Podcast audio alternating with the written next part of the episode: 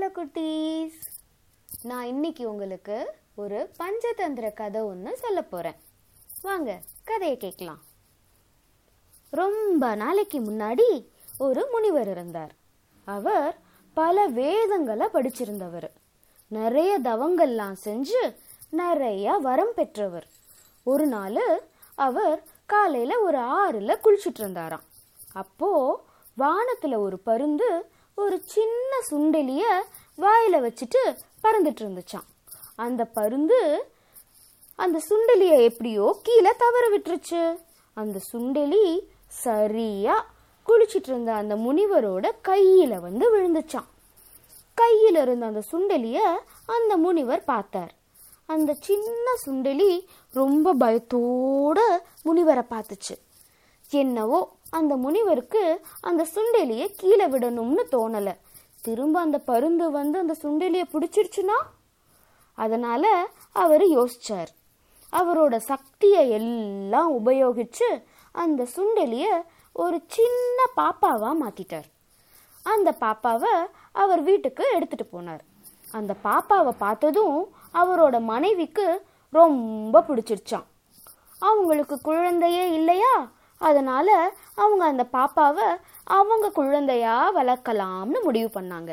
அந்த பாப்பாவுக்கு சுந்தரின்னு பேர் வச்சாங்க. பல வருஷம் ஆச்சு. சுந்தரி இப்போ நல்ல அழகான அறிவான திறமையான தெளிவாக முடிவெடுக்கிற ஒரு பெண்ணா வளர்ந்துட்டா. அவளை நினச்சி அவங்க அப்பா அம்மாவுக்கு ரொம்ப பெருமையாக இருந்தது. அவளுக்கு திருமண வயசு வந்ததும் அவளுக்கு கல்யாணம் பண்ணணும்னு அவங்க அம்மா முனிவர்கிட்ட சொன்னாங்க.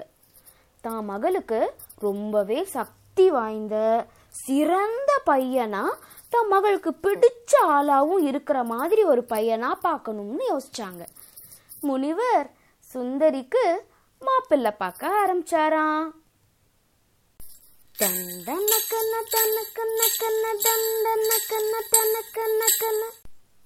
முனிவர் இந்த பூமியில் இருக்கிற எல்லா பலசாலியான அறிவாளியான பசங்களை எல்லாம் காமிச்சார். அவங்கள எல்லாம் பார்த்துட்டு சுந்தரிக்கு யாரையும் பிடிக்கலையே அப்பா அப்படின்னு சொல்லிட்டான். இப்போ திரும்பவும் முனிவர் மாப்பிள்ளை பார்க்க ஆரம்பிச்சாரு. தண்டனக்கன்ன தனக்கன்ன கன்ன தண்டனக்கன்ன தனக்கன்ன கன்ன முனிவர் அவரோட சக்தியை எல்லாம் உபயோகிச்சு சூரியனை வர வச்சார் சூரியன் தான் மிக வலிமையானவன்னு சொன்னார். ஆனா சுந்தரிக்கு சூரியனை பிடிக்கவே இல்லை. சூரியன் ரொம்ப சூடா இருப்பார்ப்பா. எனக்கு சூரியனை பிடிக்கல. அவரை விட வலிமையான மாப்பிள்ளையா பாருங்கன்னு சொல்லிட்டா சுந்தரி. இப்போ முனிவர் திரும்ப மாப்பிள்ளை பார்க்க ஆரம்பிச்சார். டன்னக்கன டனக்கன டன்னக்கன டண்டனக்கன டனக்கன சூரியனை விட வலிமையானவர் யார் இருப்பா? அப்படின்னு யோசிக்கும்போது ஒரு பெரிய மேகம் அந்த பக்கமா வந்துச்சு.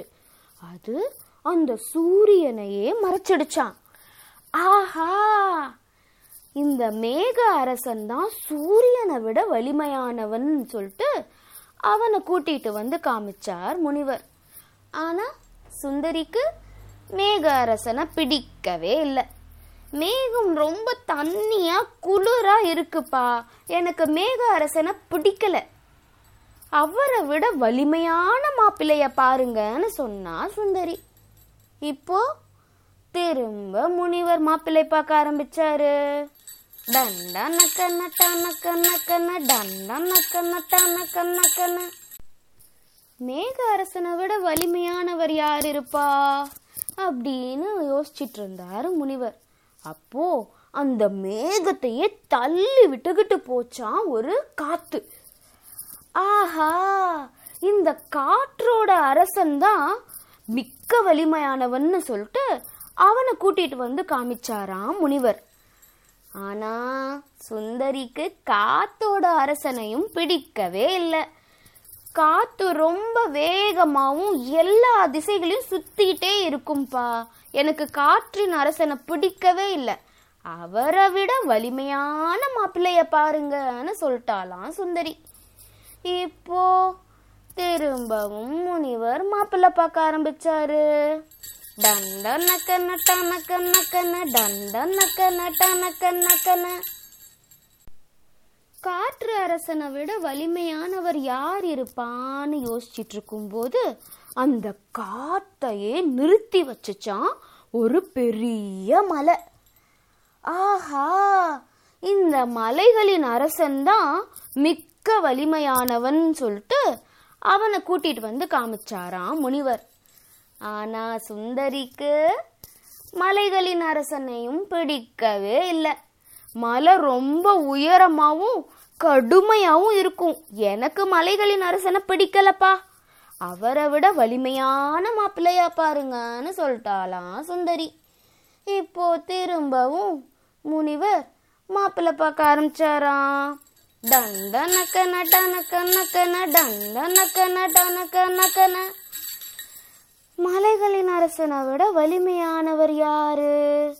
அப்படின்னு முனிவர் யோசிச்சுட்டு இருக்கும்போது அந்த மலையையே ஒரு சின்ன சுண்டெலி கொடைஞ்சுக்கிட்டு இருந்துச்சான் ஆஹா இந்த சுண்டெலி மலையவே கொடையுதே. இதுதான் மிக்க வலிமையானவன்னு சொல்லிட்டு அந்த எலிகளின் அரசனை கூட்டிட்டு வந்தாராம் முனிவர். அந்த சுண்டெலிய பார்த்ததும் சுந்தரிக்கு உடனே ரொம்ப பிடிச்சிருச்சான் முனிவர் சுந்தரிய திரும்பவும் சுண்டெலியாவே மாத்திட்டாராம். இப்போ சுண்டெலிக்கும் சுண்டெலிக்கும் திருமணமாம். சோளத்தட்டு பல்லாக்கிலே ஊர்வலமாம். ஜக்கனக்கா ஜக்கா ஜக்கா ஜக்கனக்கா ஜக்கா ஜக்கா. இந்த ரெண்டு சுண்டலியும் சந்தோஷமா கல்யாணம் பண்ணிட்டு சந்தோஷமா வாழ்ந்தாங்களாம். என்ன குழந்தைங்களா உங்களுக்கும் இந்த கதை ரொம்ப பிடிச்சிருந்ததா? நீங்களும் சந்தோஷமா கண்ணை மூடிட்டு தூங்குங்க.